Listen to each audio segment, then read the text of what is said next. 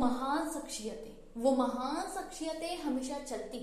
किसी के कहने ना कहने वो हमेशा चलती हैं, वो रुकती नहीं परिस्थितियों के सामने, वो हमेशा आगे चलती।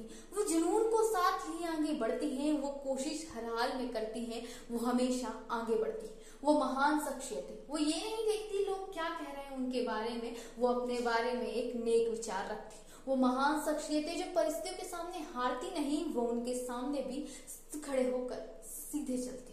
वो महान शख्सियत है, जो परिस्थितियों से लड़ती है, उनके सामने झुकती नहीं। आज के समय में जब जीवन की थोड़ी सी परेशानी आकर इंसान व्याकुल हो जाता है, उसे लगने लगता है वो कुछ नहीं कर पाएगा। ऐसे समय में वो महान शख्सियतें हमें याद दिलाती हैं कि तेरे सामने अगर खड़ी है मुश्किल हालात तो तुझे कुछ बेहतर मिलेगा। तू उनसे लड़ क्योंकि ईश्वर उन्हीं के सामने मुश्किल हालात पैदा करता है, जो उससे लड़ने का सामर्थ्य रखता है। तू लड़, तू आगे जा, तू बेहतर कर सकता है, ये कोशिश कर, तू बेहतर